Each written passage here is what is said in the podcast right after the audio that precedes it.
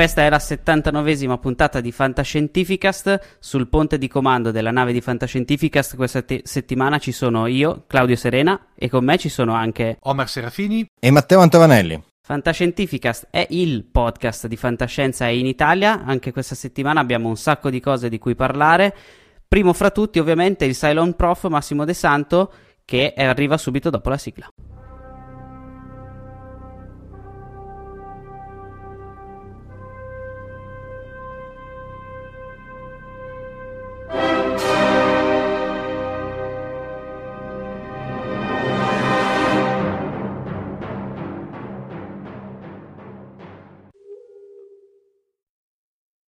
Anche in questa puntata siamo qui con Massimo De Santo, il Cylon Prof, che questa sera ci parlerà di... Catastrofi! 1001 modi di affrontare la fine del mondo. Ciao ragazzi, buonasera. Buonasera. Buonasera a tutti. Buonasera, Buonasera Max. Eccoci qua, eccoci di nuovo sul ponte di comando della nostra meravigliosa trasmissione e eh, come dicevo nel fuori onda la tematica catastro- catastrofi che si aggancia no, con i sopravvissuti della volta scorsa in realtà è catastrofica, nel senso che la catastrofe è immanente alla fantascienza perché sostanzialmente declina no, la fine del mondo, quindi l'utopia e lo sguardo sul futuro in qualche maniera non può fare a meno di fare i conti con questi scenari. Quindi praticamente c'è di tutto di più. Non ci provo proprio a fare un discorso sistematico vi rimando alle... È una galassia a sé. No, quale galassia? È un agglomerato di Universo. galassie, un... si possono esplorare, dico solo proprio veramente nelle varie dimensioni personali, individuali, pia- planetarie. Immaginate, possiamo ovviamente introdurre una catastrofe di carattere minimo, cominciamo dal più piccolo della fantascienza, planetaria poi sistema solare, poi ci possiamo espandere nella galassia, poi all'interno del, di tutte le galassie e cominciamo, io direi di cominciare con la fine dell'universo. È il minimo indispensabile, mi pare, no? Oh, anche perché questo credo di, che l'abbiamo sicuramente già citato qualche volta, e in questa ideale cavalcata tra le catastrofi, nei mille uno modi di affrontare la fine del mondo così come lo conosciamo, non può che eh, eh cominciare con l'ultima domanda di Isaac Asimov, che penso sia uno dei pilastri assoluti della fantascienza e della letteratura di tutti i tempi, un capolavoro di micro racconto che mh, mm, descrive appunto la fine dell'universo. Eh, e che mi è particolarmente a cuore perché peraltro la descrive ovviamente con la presenza costante di un calcolatore elettronico, il famoso multivac, dove l'ACI finale eh, di analogic computer, ora tutti sanno che i computer contemporanei sono digitali, ma non mi soffermerò su questo aspetto squisitamente tecnologico, ma piuttosto per dire che il grande Isaac con questo racconto veramente ci porta ai confini del tempo, dello spazio e di tutto ciò che è concepibile e formula l'ultima domanda. È possibile invertire l'entropia? Ora io credo che non ci sia una appassionato di fantascienza che non sa cos'è l'entropia. Immagino proprio eh. di no.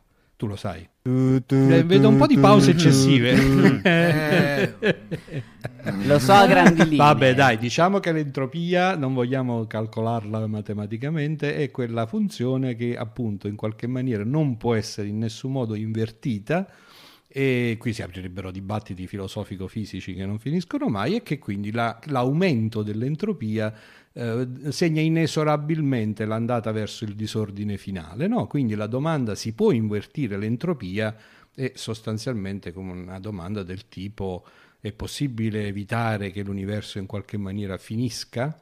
E non possiamo dire nient'altro perché se c'è anche uno solo dei nostri ascoltatori che non ha mai letto l'ultima domanda di Isaac Asimov, deve correre a leggerla perché è un racconto bellissimo e va assolutamente scoperto nella sorpresa finale. E vabbè, quindi abbiamo cominciato con la fine dell'universo. Mi riservo di chiudere con la fine galas- della galassia, della nostra galassia, e in mezzo ci possiamo mettere chiaramente quindi tutta una serie di mh, catastrofi un po' meno, eh, diciamo, vaste, ma anche eh, più locali. Più locali. No, possono essere anche interplanetarie, però almeno non sono globali, non sono estese all'intera, eh, all'intera dimensione per galattica. Eh, in realtà anche qui eh, è sostanzialmente infinito il panorama, si possono introdurre catastrofi naturali, e quindi delle catastrofi che in qualche maniera no, sono nel rapporto tra l'uomo e, e, l'universo così come è fatto e qui dentro possiamo fare tutta una serie di categorizzazioni ulteriori. Più, una delle più comuni catastrofi naturali è quella legata con eh, malattie, per esempio, no? con diffusione di, di, morbi e di eh, mutazioni che in qualche maniera, mm, diciamo, eh, appunto, eh, si dice, eh, decimano il genere umano o addirittura lo conducono all'estinzione. Qui, citazione famosissima che la faccio solo così al volo, io sono leggenda di Matheson con tutti i film eh, che ne sono derivati. Ma eh, più o meno più riusciti. Meno riusciti, ne abbiamo anche già parlato, quindi non ripar- ripeteremo. No, ma quella è una classifica, eh, è, un, è un, una possibile classificazione di catastrofi, ma io invece mi sono un po' più appassionato alle catastrofi ecologiche cioè quelle che eh, in qualche maniera descrivono appunto un mutamento dello scenario naturale complessivo, non è una malattia, eh, oppure è qualcosa che è legato con la malattia inizialmente, ma poi di fatto si, si dibatte sull'ambiente. Ah, scusate, no, prima di lasciare le catastrofi, malattie e morbi, bisogna citare il caposaldo di questo settore che è Heart Abides, eh, scusate la pessima pronuncia inglese, che, si, che in italiano è stato tradotto La terra sull'abisso, che è un romanzo bellissimo di George Stewart, eh, che eh, diciamo, mi pare della fine degli anni 50, inizio degli anni 60, eh, è un capolavoro assoluto della fantascienza. Elta Bides è una citazione, credo, dall'Ecclesiaste, che vuol dire la, e la terra sopravvive, invece è stato tradotto la terra sull'abisso eh, per indicare il fatto che il genere umano passa e la Terra rimane. Ed è molto bello perché l'ambientazione catastrofica eh, iniziale che è legata a un diffondersi di una malattia, di un morbo, eh, decima completamente, distrugge la civiltà come noi la conosciamo, ma il tema eh, del romanzo, eh, che, che, è un po' strano per il periodo, no? alla fine degli anni 50 era ancora un periodo della fantascienza, come dire, molto naif, ancora molto ottimista, si cominciava, la, la, mm, oppure pessimista ma rispetto alla catastrofe nucleare, queste cose qui, ma non c'era ancora molta introspezione eh, era rara mm. l'introspezione. Era, era, era meno, meno Invece cupa, La Terra dai. sull'abisso è proprio un romanzo introspettivo in qualche maniera, perché racconta di questo protagonista che è uno dei pochissimi sopravvissuti che cerca in qualche maniera di salvare la civiltà. Eh, cioè di riproporre al, al residuo di umanità rimasto un percorso per ritornare alla, diciamo, alla civiltà come noi la conosciamo e scopre che viceversa la maggior parte, quelli che sono rimasti non vogliono. Eh, impostano un modo di vivere completamente diverso e i suoi continui tentativi di eh, diciamo, tramandare la storia, la civile, la, l'arte, la scienza, vengono progressivamente lasciati cadere nell'indifferenza e in fondo una riflessione molto profonda su quello che veramente serve all'uomo, all'umanità per essere felice. E, e per l'epoca, diciamo, un romanzo che veramente fa pensare ed è scritto in maniera eccezionale. La, era, era, forse fin era, troppo era molto avanti, avanti era molto certo avanti, lato. certamente. Smentisce appunto quest'idea D'altro canto le categorizzazioni rigidissime falliscono sempre, e cioè che in certi periodi storici eh, poi appunto ci fosse solo la fantascienza mm, hard e ottimistica, in altri c'è solo la fantascienza sociologica, in altri c'è solo quella cupa e triste de- degli anni contemporanei. Non è così, in ogni periodo i grandi autori ovviamente esplorano le dimensioni, usano no, le, le tecniche, il racconto, l'immaginazione fantascientifica per esplorare l'animo umano. E quindi ho voluto citare... Beh, visto che hai citato prima Asimov, sempre in quegli anni lì lui comunque raccontava di personaggi positivi di per sé, ma in un ambiente che era tremendamente deprimente. Vabbè, questa è un po' una costante eh, che ci sta fortunatamente, come dire, eh, l'essere umano riesce in ambienti tremendamente deprimenti ad essere anche ad essere ottimista. Ehm, allora, lasciando la fantascienza legata alle catastrofi derivanti da malattie e venendo a quella ecologica, c'è veramente da divertirsi assai. C'è un autore famosissimo che a me eh, in assoluto come scrittore piace e non piace, eh, ma che che si Cioè? chiama, eh, Ah, si chiama senti- Ballard, eh, credo James Ah. Ballard. non so, James. eh, che è il- molto famoso al grande pubblico per alcuni adattamenti cinematografici, tra l'altro credo Crash, eh, che, che- che è comunque un autore considerato peraltro un autore mainstream, eh, uno di quelli che è riuscito a uscire eh, dal tra virgolette ghetto della fantascienza eh, in ambito letterario. Aspetta, è l'autore anche del condominio. Esattamente, Sì, è lui, è lui. di Condominium. Ok. Io voglio citare la sua trilogia Doomsday, che è quella di- che inizia col suo primo romanzo, Wind from Nowhere, Vento dal nulla, Deserto d'acqua e Foresta di cristallo, che sono tre esplorazioni di cambiamenti ecologici radicali, eh, descritte in maniera magistrale. Ehm, Vento dal nulla, come dice eh, appunto il titolo, eh, racconta di questo vento che cresce in maniera inarrestabile e letteralmente spazza via tutto dalla faccia della terra. C'è una scena eccezionale nella quale eh, viene costruita una sorta di piramide per dimostrare che l'umanità, che l'essere umano, cioè un imprenditore alla Steve Jobs, alla Bill Gates, no? uno ricchissimo che decide di investire tutto in questa costruzione che dimostrerà che l'umanità riesce a superare anche questa situazione e c'è una scena eccezionale nella quale niente da fare attraverso una serie di passi successivi questo edificio viene completamente spazzato via.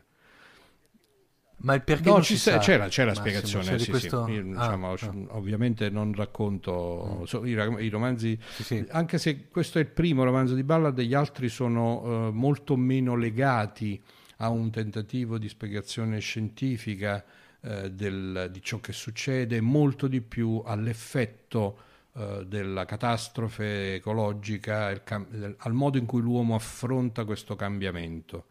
Deserto d'acqua racconta, come dice la parola, la- evidentemente diciamo un secondo diluvio, una sorta di secondo diluvio. una- Ci sono vari romanzi che tra l'altro si intitolano Second Deluge, ma non li ho citati perché io non li conosco tutti e un paio che ho letto non sono granché. Invece Deserto d'acqua di Ballard appunto eh, ha una serie di... un- come avete capito ci sono delle scene magistrali, no? raccontata questa dalla piramide, c'è una scena di un, di un viaggio in una grande città americana, mi pare New York, completamente appunto sommersa totalmente e c'è questa descrizione di questa relazione nuova eh, tra l'uomo e l'ambiente in cui è immerso e questa specie di fatalismo nel- nell'accettare il cambiamento, che viene far- rafforzato ulteriormente in Foresta di Cristallo, che è una idea bellissima, una mutazione di un qualche tipo cristallizza qualunque essere vivente sulla Terra, a partire da un focolaio eh, in, una, in una foresta, mi pare amazzonica, adesso non vorrei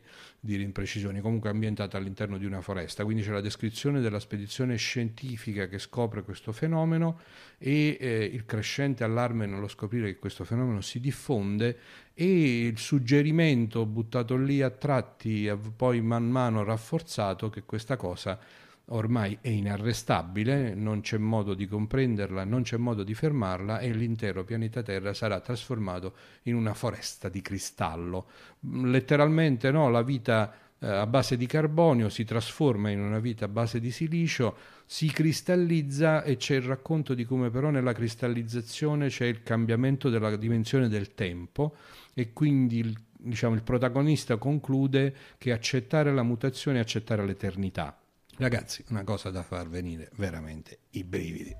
Mi hai appena fatto capire da dove viene l'idea di un fumetto parecchio famoso uscito qualche tempo fa. Eh, ci sono... Magari capiterà la volta in cui ne parleremo perché è parte dalla stessa medesima idea. Io non voglio, non ho avuto neanche il tempo e non ci provo proprio. Questo settore delle catastrofi ovviamente è anche uno di quelli in cui l'uso mediatico eh, dei diversi strumenti fantascientifici, romanzo, film, serie televisiva, fumetti, canzoni è, è ricchissimo. Si potrebbero dedicare 100 puntate di fantascientifica sta a scoprire i vari richiami e rimbalzi tra questi media. C'è una ovviamente cinematografia infinita, c'è una eh, produzione di serial televisivi per solo all'interno di Doctor Who, della serie Doctor Who, eh, potremmo andarci a recuperare una quindicina perlomeno di episodi che in qualche modo sono ehm, riconducibili ad alcune delle cose che che stiamo citando. Sempre nel settore delle descrizioni, diciamo, di mh, catastrofi, eh, diciamo, ecologiche in qualche maniera, legate a un uso improprio eh, della tecnologia e gli impatti sulla, eh, sulla natura, eh, anche se c'è un parziale ritorno a quel, al discorso della malattia del morbo, c'è una coppia di autori, Kit Pedler e eh, Jerry Davis, eh, che hanno una capacità di raccontare minuziosamente e dettagliatamente questa trasformazione a partire da un punto di vista che a me diverte tantissimo. Eh, nel senso che loro eh, mettono in palese evidenza come alcune catastrofi derivino direttamente dalla stupidità umana o perlomeno che alcune catastrofi eh, che sono diciamo potenzialmente intercettabili all'inizio e quindi riconducibili a una situazione non catastrofica diventano catastrofi perché eh, ci sta oh, un, un mix clamoroso di stupidità dell'individuo e stupidità soprattutto della macchina burocratica. Ci sono due romanzi, eh, il più famoso è eh, in italiano è stato tradotto Lebbra antiplastica, ma in realtà eh, il titolo originale era...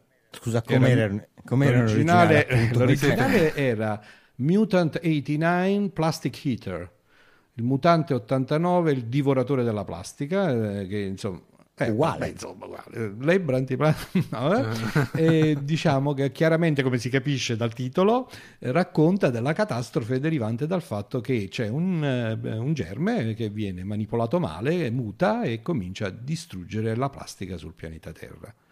Eh, ancora più divertente, effetto dinosauro Effetto oh. dinosauro racconta della progressiva, cioè parte dall'idea di ricordare una delle idee del, relative all'estinzione dei dinosauri è che siano, si siano estinti perché sono cresciuti troppo e il cervello non era più in grado di controllare il corpo, di conseguenza di fatto diventavano enormemente stupidi e lenti e, di, e quindi sono stati spazzati via dalle specie più, eh, più, più, giov- più, giovani più e più veloci.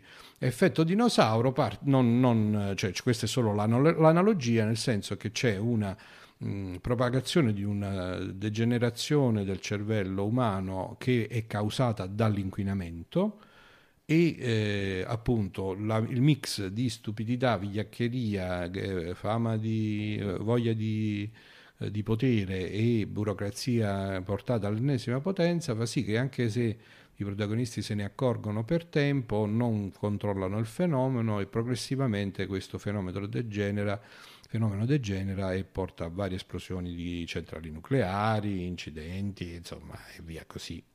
Ma la cosa divertente, dicevo, di questa variazione di Kit Pedler e G. Davis è il modo in cui loro raccontano, che da un, da, da un lato è estremamente didascalico, no? sembra di leggere un manuale di cucina. No? Loro cucinano la ricetta passo dopo passo, hanno anche una tecnica eh, di, di scrittura in cui eh, fanno una, una, cronologia esatta con all'inizio ore 14.03 l'ingegnere Pinco Palla entra all'interno della centrale una cioè, cosa, una cosa veramente da, fantascientificamente da brividi e nello stesso tempo che potrebbe anche diventare noiosa se non fosse che loro riescono a mettere in luce appunto questo fatto che eh, le conseguenze vere e la catastrofe vera deriva da questo mix esplosivo di stupidità umana e stupidità burocratica. Catastrofi, e vado a, rapidamente, a, visto che abbiamo già dato, credo, da leggere per i prossimi 15 anni, catastrofi di mh, vario genere e tipo si possono immaginare, per esempio, in altri contesti. Credo di aver già citato in una delle puntate passate Fantascientificas Effetto Valanga di Mac Reynolds, dove la catastrofe è economica, economico-finanziaria e eh, è divertentissima, effetto valanga anche questo perché fa ancora una volta capire come ci siano dei meccanismi che possono diventare catastrofici di fronte a comportamenti anche apparentemente casuali dell'essere umano. Quindi consiglio di ripescare effetto valanga anche perché nel momento che stiamo vivendo di crisi economica conviene ripensare bene alle, alle cose, insomma, a come ci si comporta. Lì è proprio lo scenario della crisi finanziaria globale totale a partire dalla scelta di un singolo individuo eh, e, e, come si, questa scelta si propaga in maniera incredibile. Eh, ancora ho dimenticato un settore importantissimo delle catastrofi, e cioè quando arrivano gli alieni cattivi. Ovviamente sono venute fuori qui film di tutti i generi, tipi, abbiamo fatto credo anche degli speciali. Eh, sì, avevamo fatto uno speciale sull'inversione aliene. aliene proprio, eccetera, eccetera. Ma eh, c'è una uh, coppia di romanzi di Greg Beer, eh, che è un autore che a me piace tantissimo, ha un unico difetto di essere un po' complesso come trama, si chiama L'Ultimatum e, e poi il secondo volume è Il pianeta della vendetta, che in termini di invasione aliene ce la mette giù dura perché eh, di fatto è la stessa idea della guida galattica per autostoppisti messa sulla, in, in maniera seria. Arrivano gli alieni cattivi e la Terra la disintegrano, non è che ci stanno su a pensare un po', loro la disintegrano. Però tutto il primo romanzo è estremamente interessante perché eh, gli alieni cattivi non sono soli nell'universo, ci sono anche gli alieni buoni.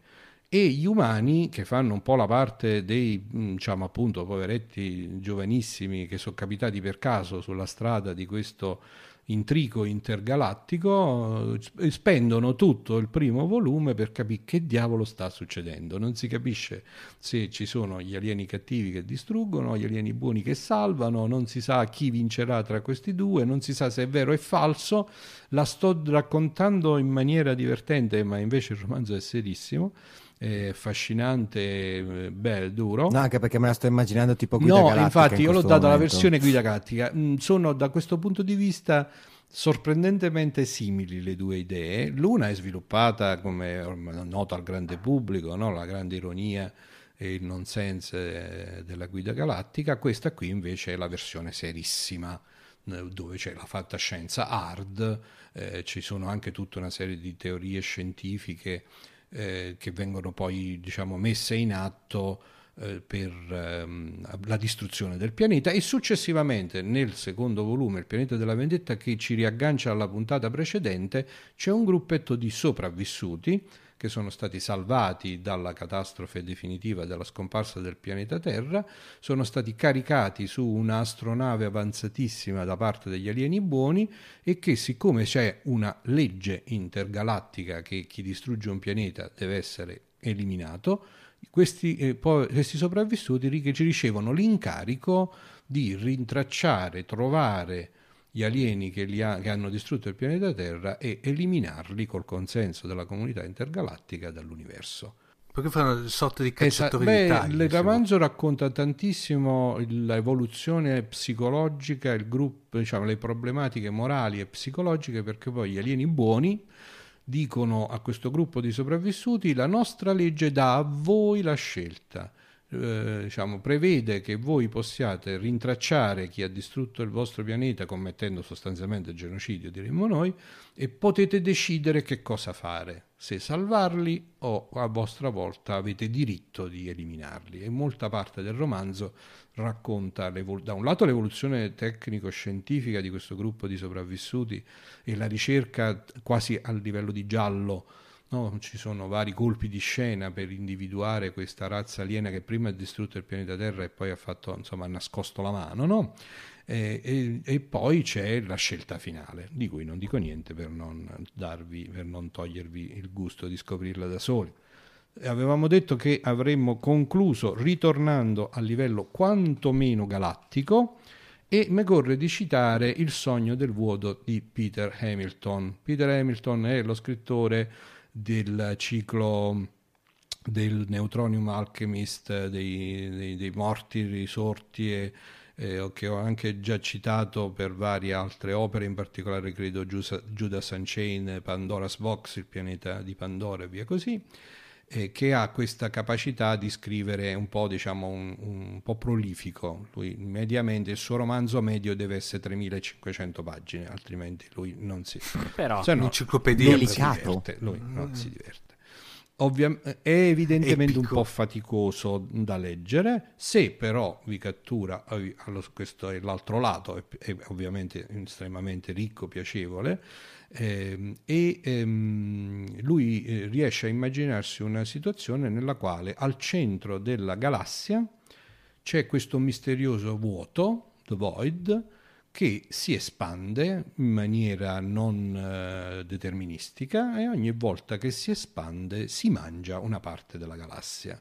Di conseguenza tutte le razze della galassia, tra cui gli umani, stanno lì che si studiano il vuoto che è impenetrabile, è una sorta, c'è una sorta di confine fatto di buchi neri, eh, impossibile entrare nel vuoto e sta questo vuoto che però si sa che all'interno del vuoto in realtà c'è un, un altro universo, perché il vuoto non è una creazione naturale, ma è una macchina, è una macchina costruita da dei misteriosi eh, dei misteriosi esseri primi della galassia, non si sa per quale scopo, e eh, che ha questa, diciamo, questo brutto vizio che ogni tanto si incrementa un po' di dimensione e si mangia una fetta della galassia. Gli umani, naturalmente, che sono sempre quelli che fanno i guai, eh, si avvicinano al vuoto e mm, incredibilmente il vuoto li accoglie quindi ci, cioè, ci sta una, diciamo, un ingresso degli umani nel vuoto e un collegamento, diremmo, telepatico eh, tra gli umani al di fuori, quindi nella galassia normale, e quelli all'interno del vuoto attraverso il sogno.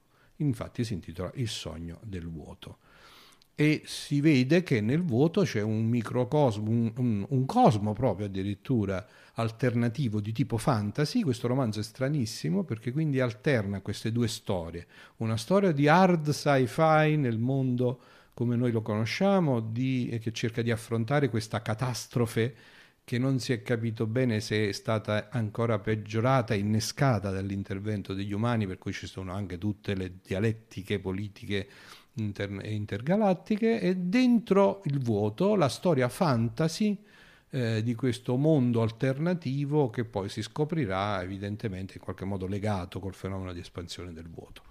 Un racconto, come vedete, affascinante come idea, ci vogliono circa 10.000 pagine per completarlo tutto, però insomma se ve la sentite prima della fine della galassia probabilmente riuscirete a leggerlo. Eh, con un po' di buona volontà. Con un po' di buona volontà. O io per una passione di carattere personale. Devo citare tra le eh, diciamo, catastrofi e quindi le, diciamo, i, gli ambientazioni, i racconti, i romanzi eh, che in qualche maniera sono legati con i sopravvissuti della catastrofe, devo citare un fumetto, anzi un cartone, eh, che non mi pare che ci sia il manga, che è Conan il ragazzo del futuro, tratto dal eh, eh, vabbè, giochi sul facile. da Incredible Tide di Alexander Key che è una C'è il sì, romanzo. appunto The Incredible Tide di Alexander Key è il romanzo e che rimane nel mio cuore una delle cose più belle che abbia mai visto e che è esattamente quello che stiamo dicendo, catastrofe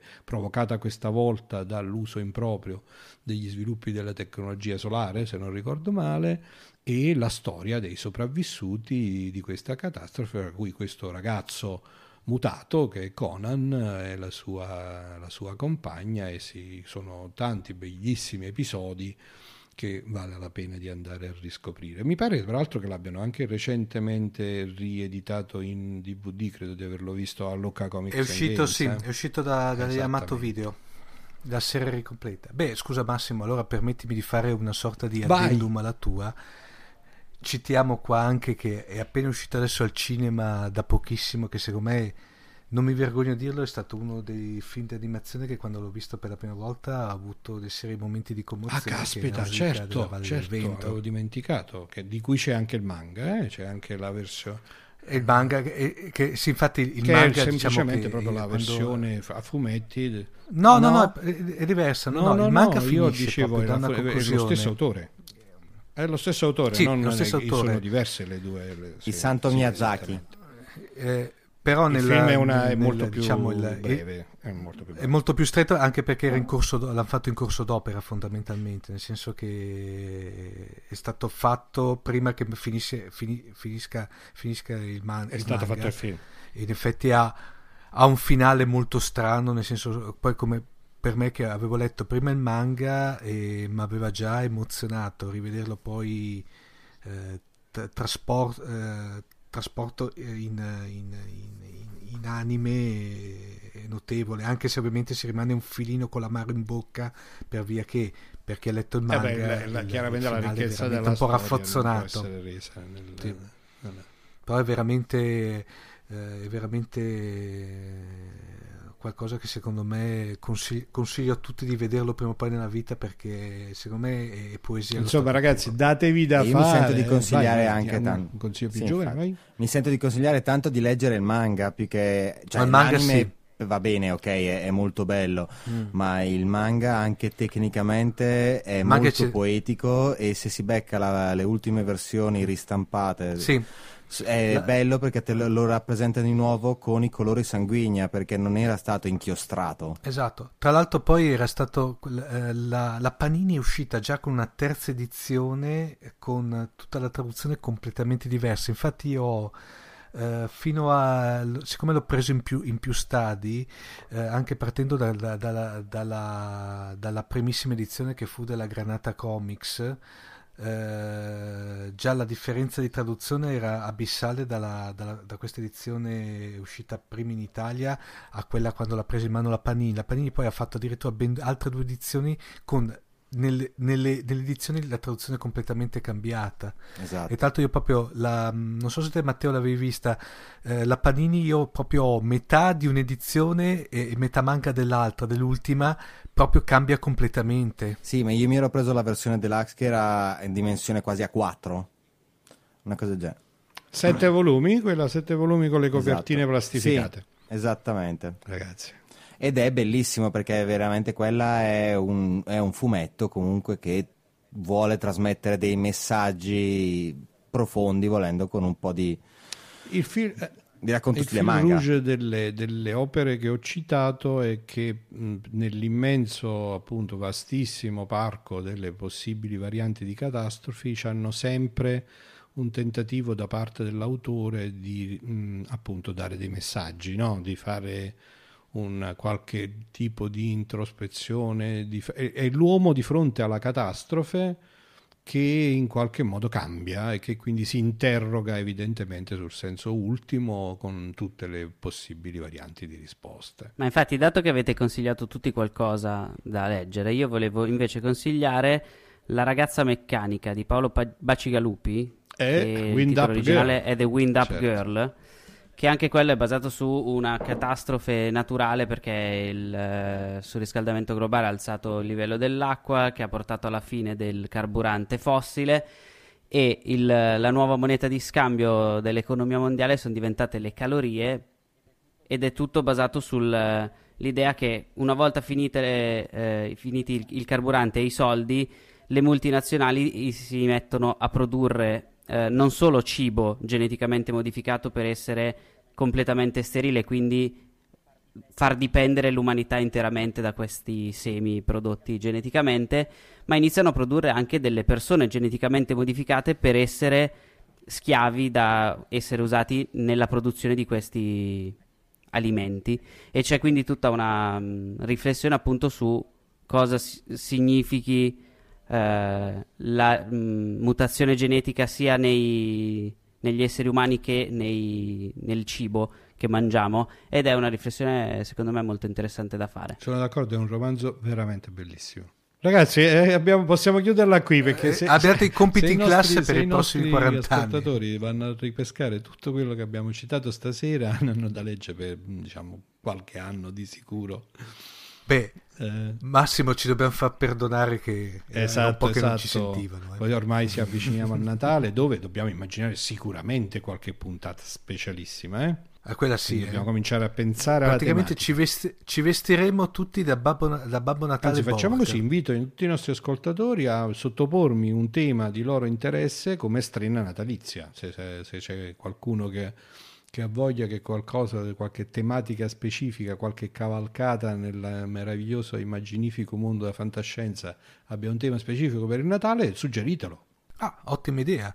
Uh, sui canali social oppure via tramite il nostro sito. Una buona idea questa qui. Benissimo Bene, ragazzi, Max. vi ringrazio, vi aspetto al bar ai confini della galassia per goderci la catastrofe, la prossima che, che dovesse palesarsi e ci vediamo al più presto.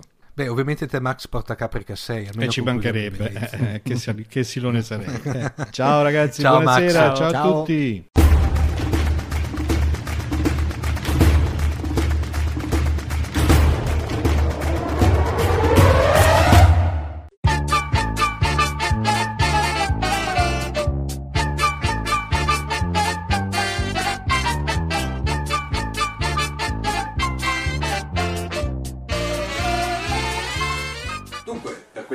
Puntata del bar di prova di Fantascientificast eh, non abbiamo davanti a noi né un gotto pangalattico, neanche una vietatissima della federazione birra romulana, ma per, eccezionalmente abbiamo da noi un ottimo, anzi due ottimi bicchieri di Lambrusco.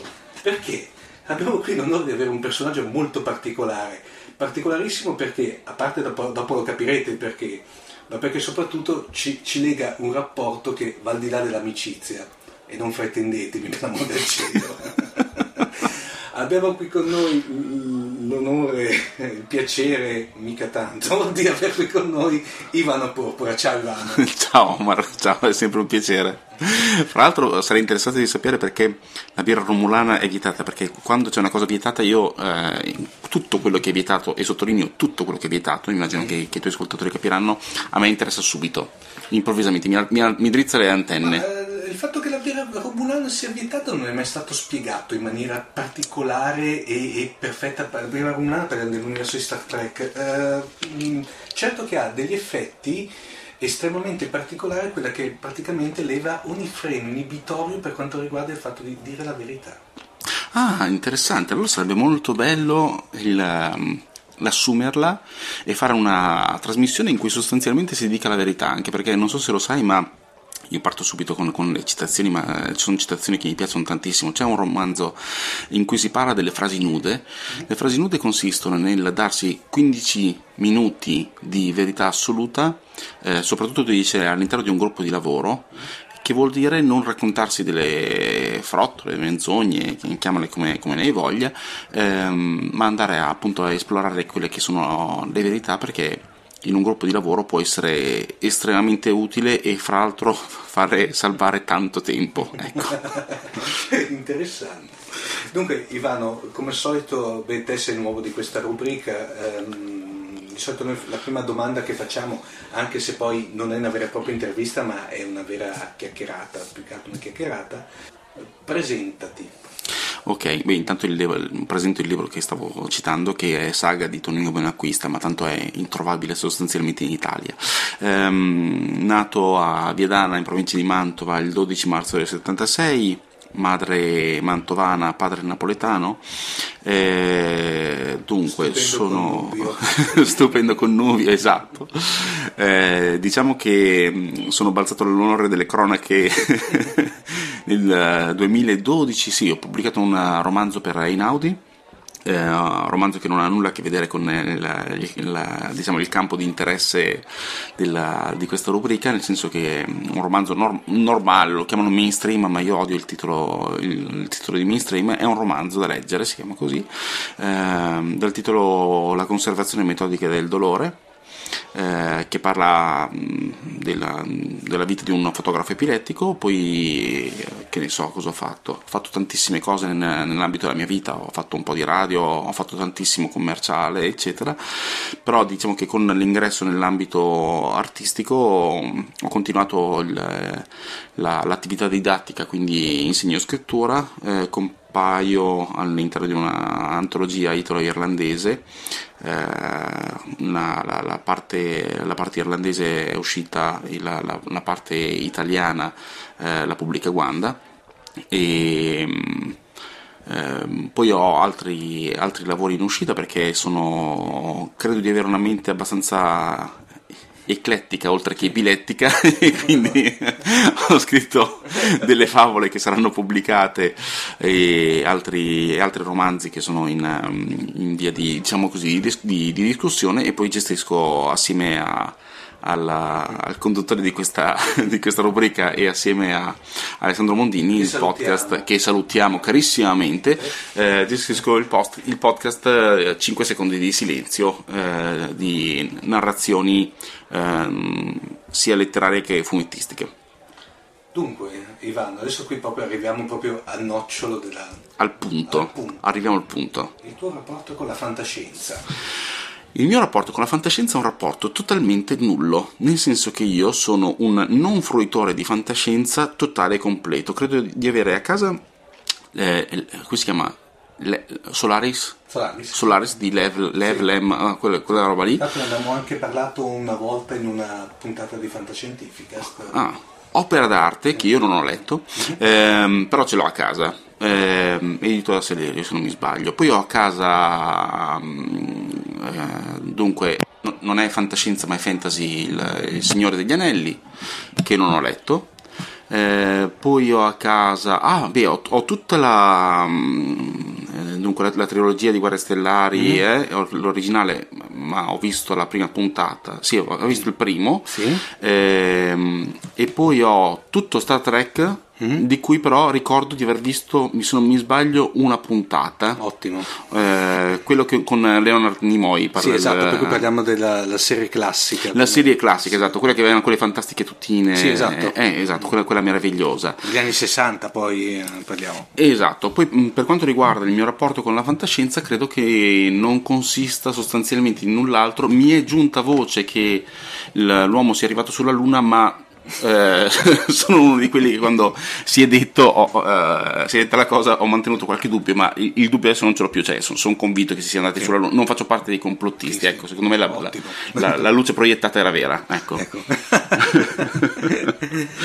ma eh, questo tuo diciamo eh, se vuoi, ehm, um, accostamento marginale al, al, nostro genere. Nullo, nullo, nullo. nullo. E, da che cos'è che è dovuto? Guarda, eh, e questa è la, la, cosa che secondo me ti farà ribaltare dalla sedia, mm. è dovuto a un profondo eh, rispetto nei confronti della materia.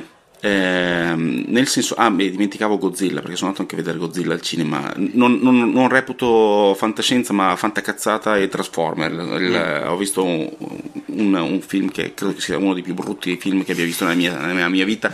E ho visto diversi film, eh, fra cui eh, quelli con i bodybuilder. Ah, ehm, e anche la corazzata con Potionchi. La corazzata con Potionchi, che fra l'altro è un capolavoro, però è, ha, questa nomea da parte di Fantozzi, venuta da dopo Fantozzi, che però è, è, è un capolavoro sia Fantozzi che la, la Corte Potionkin, eh, è dovuto a un profondo rispetto, nel senso che ehm, è successa una cosa um, recentemente. Eh, sono entrato in fumetteria, è una cosa che non, non, ho sostanzialmente quasi mai fatto, anche perché io i libri di, di fumetti li compro um, o, o online o in, o in libreria eh, o in edicola, ehm, sono entrato in fumetteria e mi sono diretto verso la, il settore dei manga, eh, perché è, una, è, un settore, adesso capisci, la, la, la, mm, mi allaccerò, sono quello che fa i discorsi eh, che, che, ci arrivano lateralmente ma ci arrivano. Ehm, sono andato direttamente al settore dei manga perché io avevo sempre interpretato i manga come i... Ehm, non, non, mi ricordo, non so esattamente il, il nome, ma quelli per, per ragazzine. Eh, Uh, beh, i sojo come dette. Esatto, oppure quelli che ne so, tipo la clinica dell'amore si chiama. Lentai. Esatto, o lentai.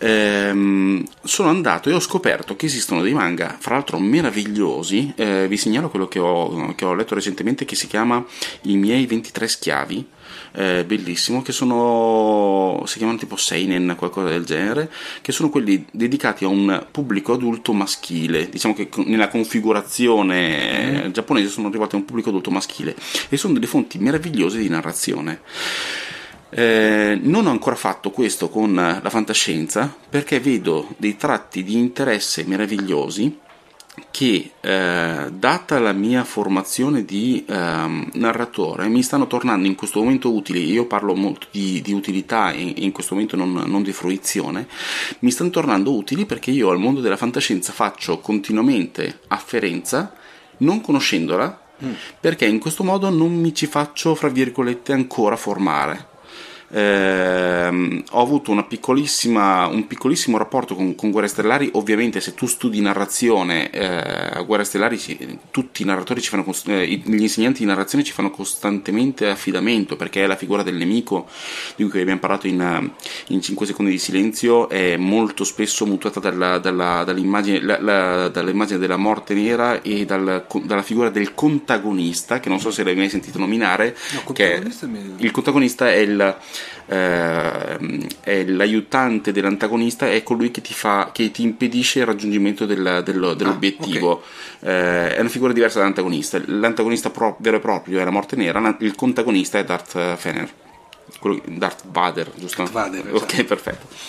E, eh, mi aiuta da un punto di vista di eh, pensiero sulla narrazione il non aver ancora visto queste opere qua e il pensiero del, dello scoprimento eh, infatti, devo dire, devo dire, la verità: nel momento in cui sono andato a vedere, a vedere Godzilla, che pure eh, non, non, so neanche se. Parliamo del Godzilla, quello recentissimo, quello che è di Edwards. Per me. Eh, sì, sì, non, non, no. non ho presente il regista, ma quello, quello recentissimo, quello in cui alla fine Godzilla era il, era il buono. Sì, esatto, eh? esatto. Eh, quando l'ho visto, mi sono stupito del fatto che Godzilla fosse il buono. E fra l'altro, l'ultima cosa eh, diciamo afferente su Tokyo che avevo visto che pure questo qui non era ambientato a Tokyo ma se non mi sbaglio sulla costa sì, eh, californiana, californiana.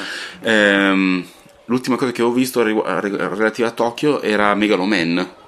Ok ci siamo? Fiamma di megalopoli. Esatto.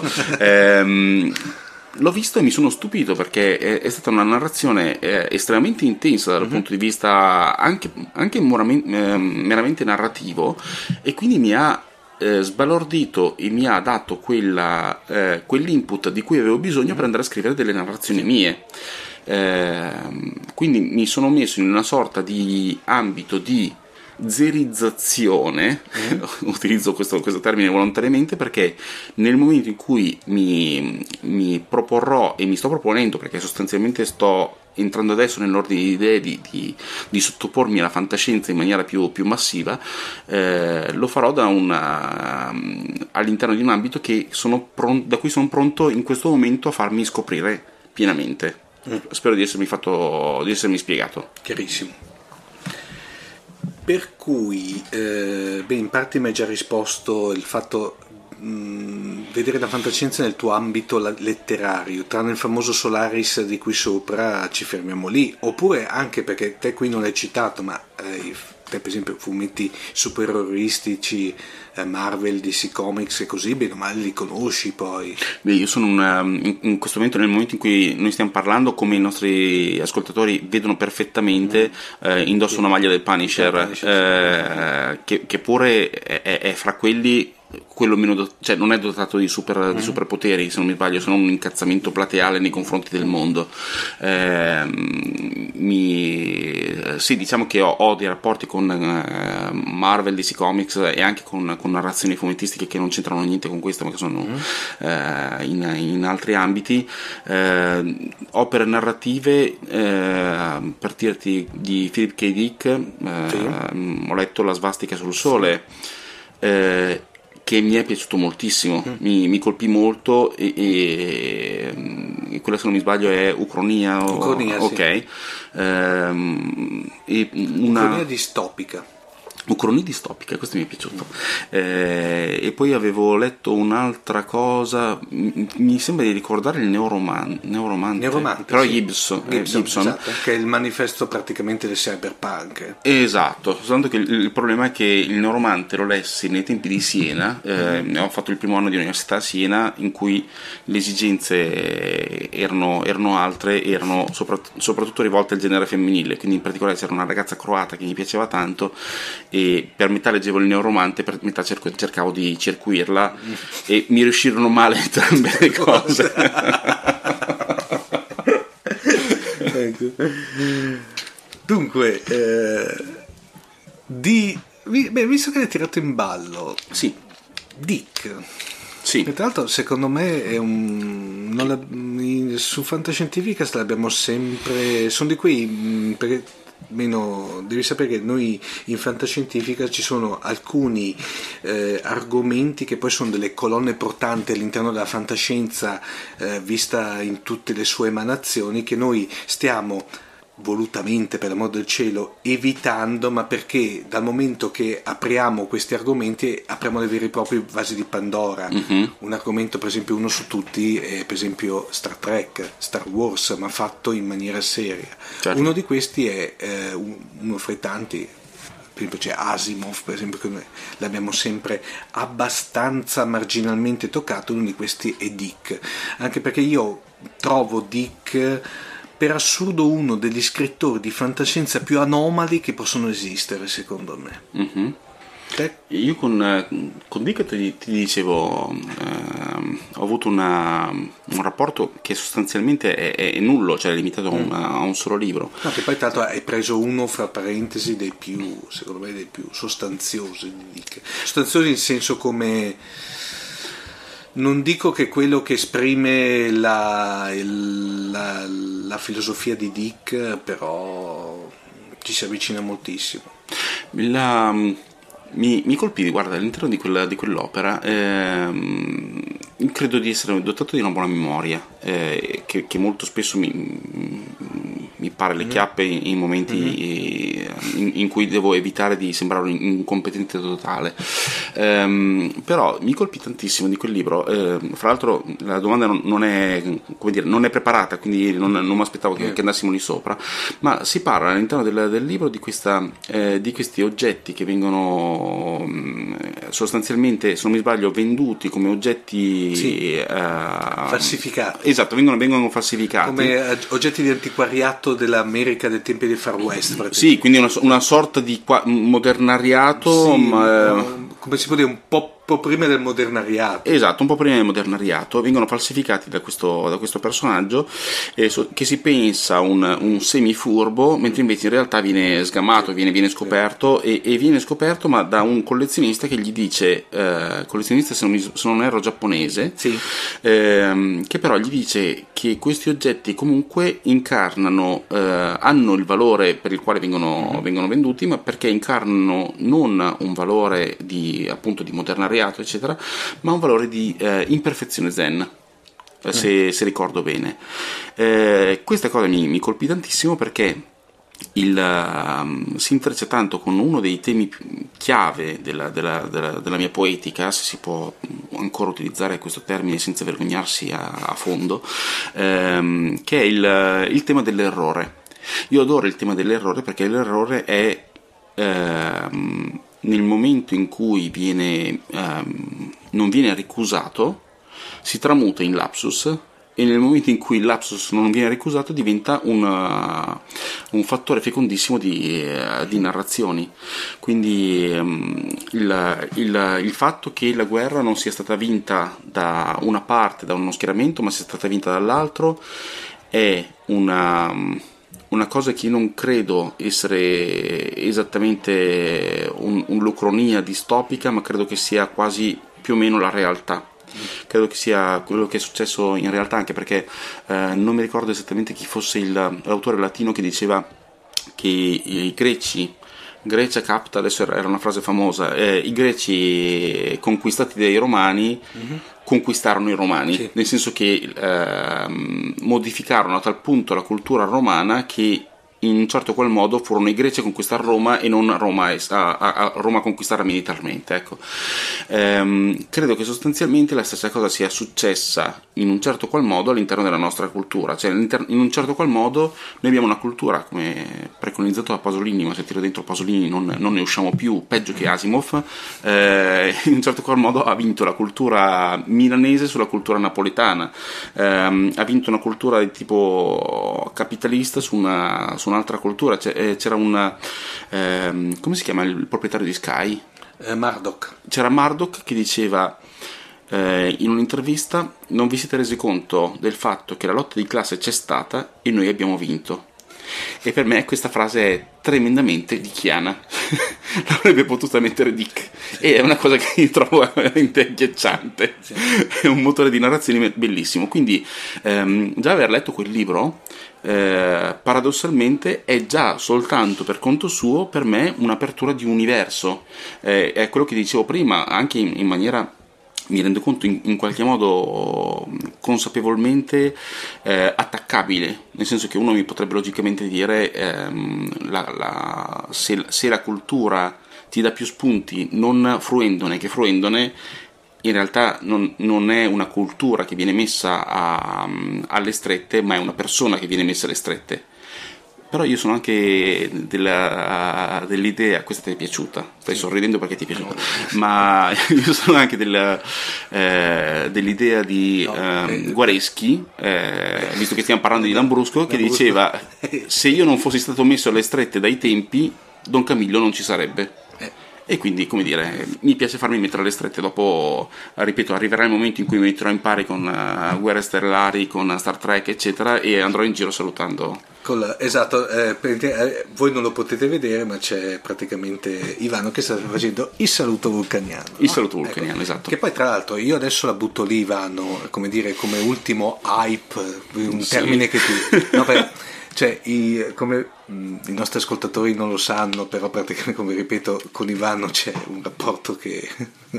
Ormai, quanti anni ha? Vent'anni? Ven, sì, vent'anni. Vent'anni, vent'anni, sì, vent'anni giusti che ci conosciamo. conosciamo e al di là di tutto poi spesso e volentieri eh, sarebbe bello avere quando ci sentiamo un registratore perennemente acceso. sì, sono... vengono, ne vengono fuori eh, di ogni, di ogni e secondo me materiale per 37 miliardi di puntate di podcast. Ma guarda, che devo dire la verità, è, è vero questa cosa qua, e, e è anche vero che um, molto spesso è un peccato registrare quello che si è registrato mm. e non registrare. Eh, ma i, fo- i, famosi fuori onda, guarda, mh, mm, questa qui è una prerogativa che ogni tanto la diciamo, no?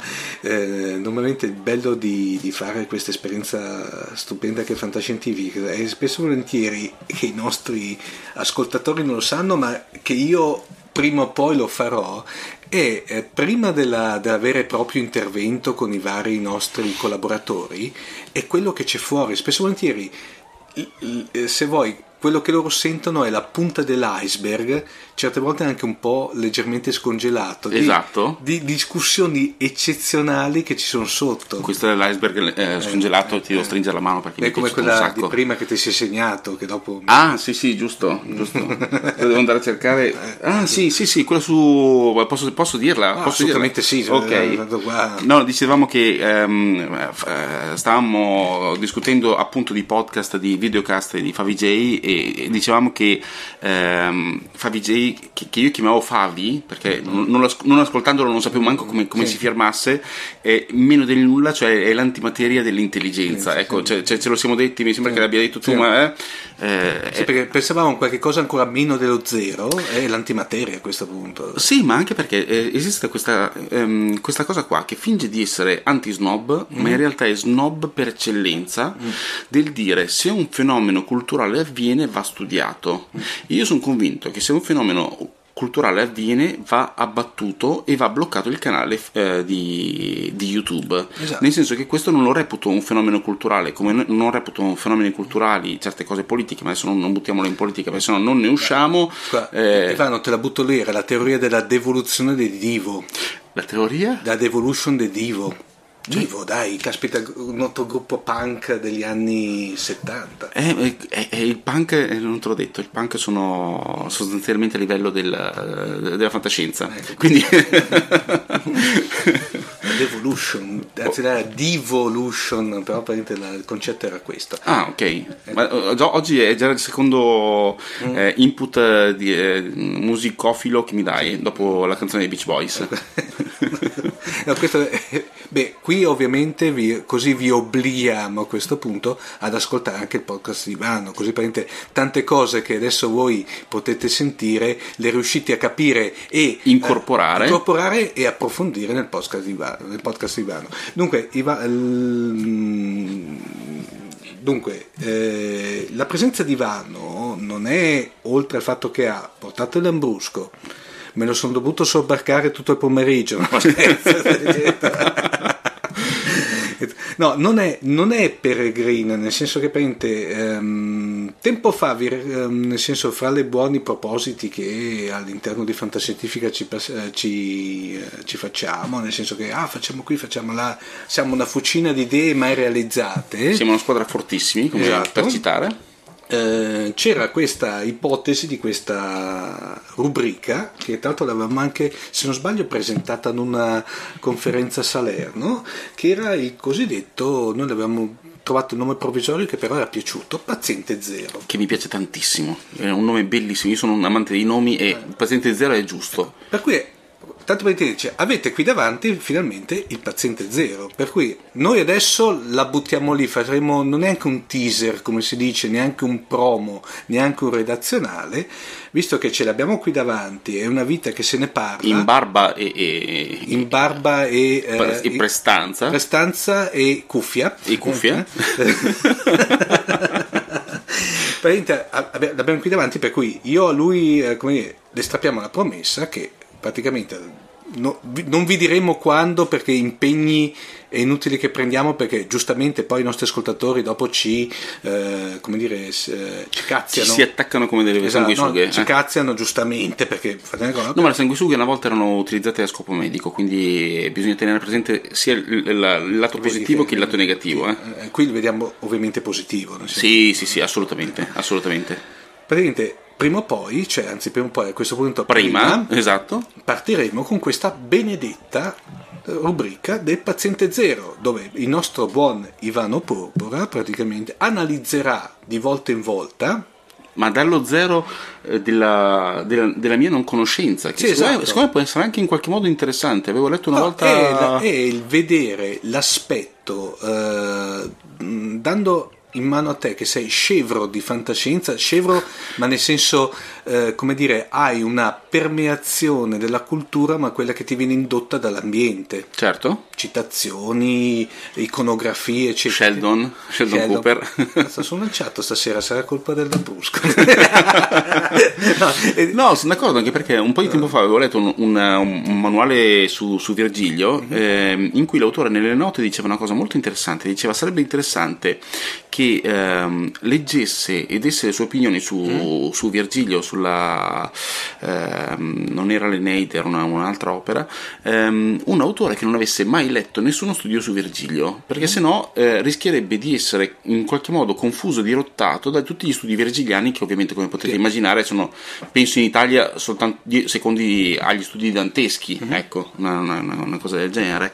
Ehm, e quindi sostanzialmente il paziente zero, nell'idea che ce ne siamo dati, fra l'altro anche al telefono, è l'idea di ehm, portarci di fronte portarmi di fronte a, una, a, un argomento che può essere anche un, so, un libro, un film, un telefilm o un qualcosa e guardarlo eh, appunto avendone soltanto dei, avuto dell'eco da, da, da altri da, dal, di fuori, da, dal di fuori e guardarlo fin, finalmente dal di dentro e dare una, una, mia impressione. Dopo non cazziatemi se vi dirò che ne so che un Asimov non, non mi è piaciuto o, Beh, eh, io parlo sempre della soggettività della cosa cioè ci sono dei valori assoluti nella vita ci sono dei valori assoluti nella vita di cui sono assolutamente convinto tipo non toccatemi Megaloman perché essendo l'unica esatto, cosa primo. che ho visto eh, poi c'è la Lambrusco il Lambrusco, esatto. E il terzo non, io non lo direi, però. Eh, ma io ci metterei dentro anche il noncino di tua madre. Lascia stare che la ragazza croata aveva un suo perché.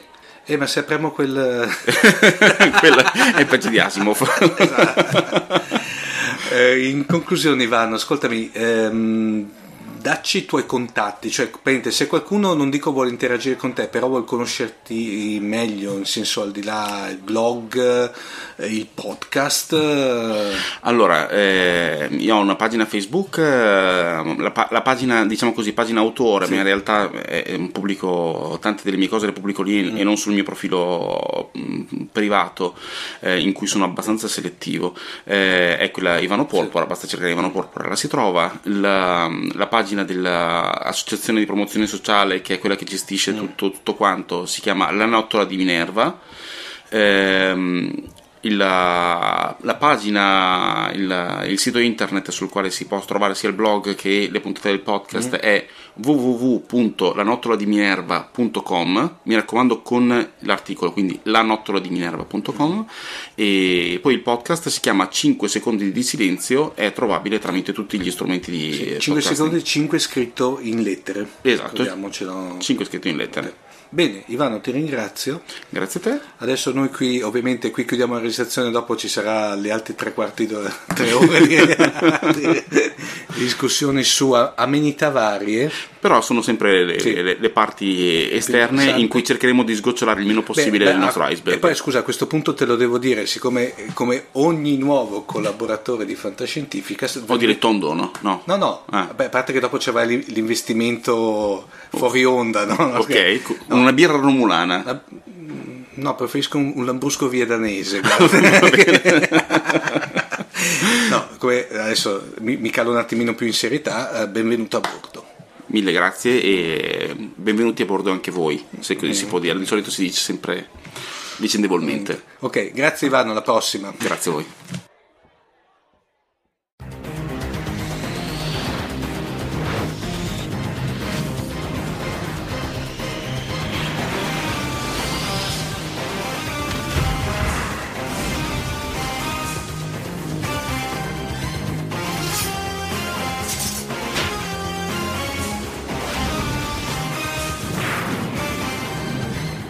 E dai nuovi Guardia Marina ecco arrivare la rubrica nuova nuova di Cuori d'acciaio. Cuori d'acciaio perché parliamo di fumetti e cartoni animati. Per la precisione, nella prima puntata di questa rubrica parliamo di un fumetto americano del 2002 di Brian K. Vaughan e Pia Guerra, che ha disegnato quasi tutto il fumetto, pubblicato dalla Vertigo, che è la divisione che fa i fumetti fighi della DC, nel 2002. È durato 5 anni, sono stati 10 volumi, 11 in Italia, perché come sempre in Italia non riusciamo a fare una pubblicazione dei numeri americani paro paro, ma nonostante tutto siamo riusciti a concluderla e um, si intitola Y l'ultimo uomo, oppure detto in inglese Why the Last Man. Il titolo già eh, fa riferimento a due cose principali. Punto primo, Y è il cromosoma che distingue maschi e femmine e che è al centro della questione perché eh, Yorick, che è il protagonista di questo fumetto, è l'unico essere di sesso maschile, oltre alla sua scimmietta, eh, che rimane vivo sul pianeta Terra. L'altra è che leggendo il titolo all'americana, e cioè Why the Last Man, il titolo è una domanda sul perché sia rimasto l'ultimo uomo e quale sia il significato dietro a questo atto non divino ma eh, casuale del fato. Questa mi era completamente sfuggita e potevi anche raccontarmela quando mi prestasti i fumetti, eh? Eh, ma sono cose che è più bello dirti quando ti incontro così sul uh, sentiero di guerra del podcast. Il fumetto è ambientato nel 2003, cioè praticamente l'anno in cui è stato pubblicato il, il primo numero, e la premessa è appunto che eh, non esistono più esseri di sesso maschile di nessuna specie sul pianeta Terra. Siamo messi male, eh? Il che vuol dire che Yorick viene cacciato da chiunque in quanto ultimo membro maschile della razza umana che può quindi portare avanti la razza. Gli danno la caccia il governo americano, di cui in realtà sua madre fa parte, gli danno la caccia eh, gli israeliani perché vogliono usarlo per portare avanti il genere umano, gli danno la caccia le Amazzoni, che sono un gruppo di, di donne che mesi dopo la scomparsa di, di, tutti gli uomini dalla faccia della terra hanno deciso che il destino o qualche cosa di superiore ha deciso di mondare il mondo dalla feccia maschile e quindi lo cercano per ucciderlo ed eliminare definitivamente qualunque cosa sia anche solo lontanamente in grado di riportare il mondo allo stato precedente. Perché l'uomo è male, il maschio è il dolore, guerra, violenza, giusto? Assolutamente sì. Nello stesso momento c'è un'altra interpretazione all'interno del, del fumetto data da alcuni personaggi fortemente religiosi che lo vedono esattamente al contrario, per cui gli uomini sono ascesi nel giorno in cui Dio li ha chiamati in paradiso e sono rimaste solo le donne perché loro era stato il peccato originale, quindi per punirle Dio le aveva abbandonate sulla terra. Non viene mai dato in realtà il motivo vero per cui questo morbo forse o qualunque cosa sia stata ha eliminato il genere maschile. La cosa interessante è che si scopre verso metà del fumetto, qua iniziano gli spoiler, che lui non è l'unico uomo rimasto, cioè è l'unico uomo rimasto sulla Terra, ma nello spazio c'erano delle stazioni orbitali con degli astronauti che sono sopravvissuti perché non sono stati infettati da qualunque cosa sia stata. Questo ovviamente porta a un certo punto a un'escalation di, di, di crimini contro il povero Yorick e alla fine con l'aiuto di un agente del Culper Ring, che è un uh, servizio segreto americano che è realmente esistito durante la rivoluzione civile. Ultra ultra segreto, sotto segreto praticamente. Più segreto dell'MI6 e del Mossad, sicuramente. Con l'aiuto di questo agente e di una dottoressa specializzata in clonazione riescono a clonare alcune decine o un paio di decine di, di cloni di Yorick per portare avanti il genere umano. La cosa interessante è che rispetto a quello che dicevamo nella puntata scorsa di Fantascientificast in cui c'è il sopravvissuto che si trova a doversi arrabattare in un mondo dove non esiste nessun altro essere umano e dove non c'è tecnologia. Lui si trova in un mondo in cui la tecnologia è esattamente la stessa che c'era fino a pochi giorni prima e il mondo è in realtà pieno di persone, ma lui è il sopravvissuto per eccellenza perché lui è l'ultimo che può portare avanti tutta l'umanità. Più che altro non, non, sa più di chi fidarsi perché avendo alle costole le Amazzoni, ad esempio, loro lo vogliono morto. Le altre donne lo vorrebbero schiavizzare, se non sbaglio. Sì. E quindi per vivere la sua vita indipendente da persona libera di scegliere deve scappare. E la cosa interessante è che lui era uno, uno, un escapista di professione, faceva i ludini dei giorni nostri. Tant'è vero che comunque alla fine il processo di clonazione inizia, viene rinchiuso in una casa di, di, cura e a 85 anni è tenuto prigioniero dentro questa casa di cura perché non si sa mai, potrebbe esserci qualcosa di errato nel processo di clonazione, quindi serve il DNA originale da tenere sotto chiave per sicurezza e non riuscirà mai a ottenere la libertà che voleva avere non è propriamente un fumetto allegro da quel punto di vista, nonostante se non ricordi male all'interno delle storie ha dei momenti di felicità comunque, non è che... Ha dei momenti di felicità ma sono solo eh, sono degli spunti per farti soffrire più avanti. Lui ha una sorella con cui non riesce a parlare, è alla ricerca della ragazza di cui era innamorato prima che succedesse questa cosa e quando la trova in realtà lei è stata presa dalle amazzoni che le hanno fatto il lavaggio del cervello e cerca di ucciderlo.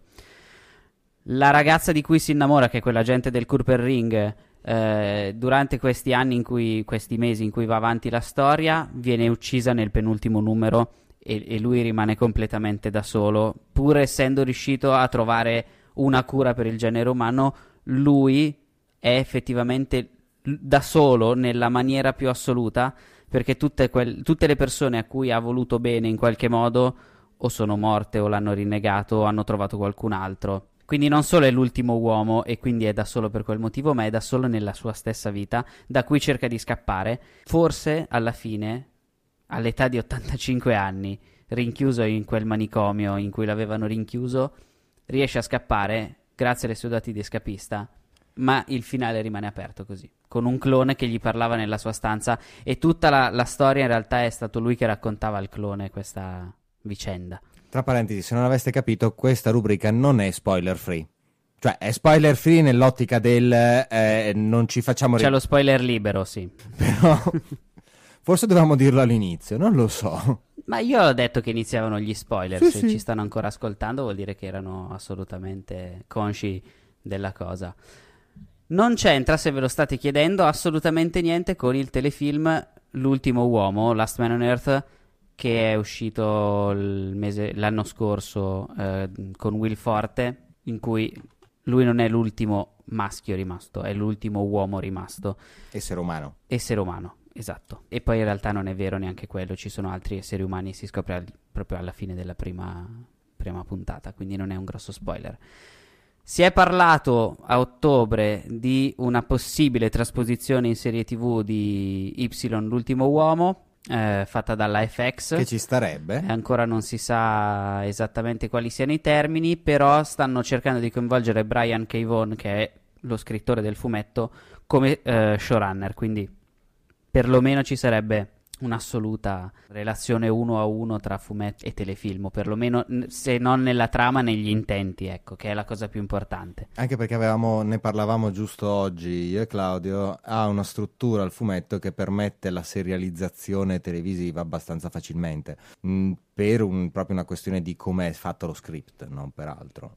Sì, sì, è scritto, i dieci, i dieci volumi che compongono la serie sono proprio scritti eh, per essere 10 episodi di una serie praticamente perché iniziano tenendo conto di quello che è successo prima ma in medias res mh, di eventi eh, che non sono diretta conseguenza dell'episodio precedente si concludono in maniera non autoconclusiva però la conclusione di un volume ha un senso non è un cliffhanger mm. alla Lost buttato lì a caso e basta sì tra l'altro come fumetto sinceramente a me è piaciuto molto perché pone inter- l'interessante quesito classico del è, nell'essere umano è il maschio che porta la violenza o è la società umana nel suo insieme che porta violenza e conflitto?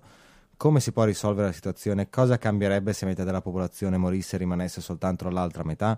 Sono questioni sociali comunque abbastanza interessanti per come vengono sviluppate. Non dà una soluzione univoca, a dire il vero, cioè nel senso ti, mh, rimarca quali possono essere le eventuali domande. Sì, che è la cosa che dovrebbe secondo me fare la fantascienza in genere, cioè alzare delle domande.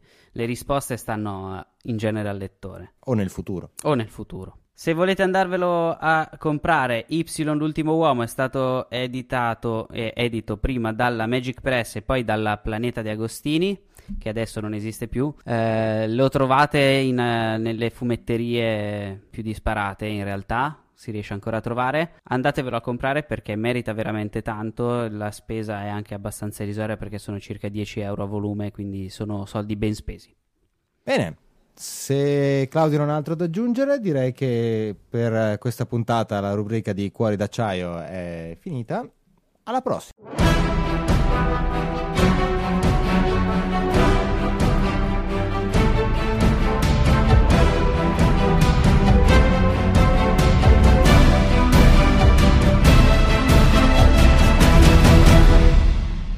E anche per questa puntata di Fantascientificast oggi è tutto.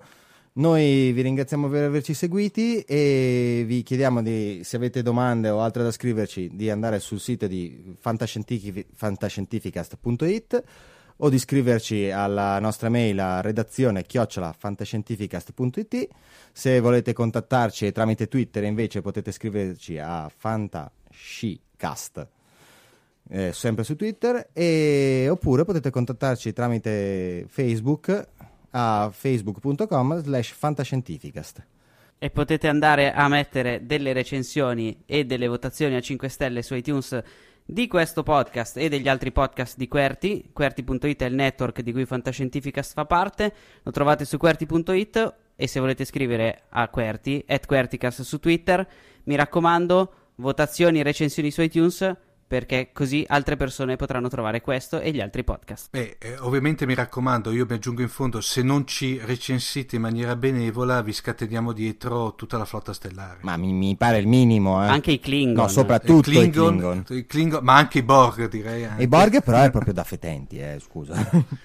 Eh, ma a questo punto ci vuole una, uno stimolo per i nostri ascoltatori, giusto, giusto. no scherzo. Io appoggio, eh. Verranno assimilati. Però non vi mandiamo 7 di 9 perché quella ce la teniamo noi. Ah, ma non lo prendevo neanche in considerazione, eh? Va bene, ragazzi, ancora tutto. Grazie per averci ascoltato. Un abbraccione forte a tutti. Ciao a tutti. Ciao. Ciao.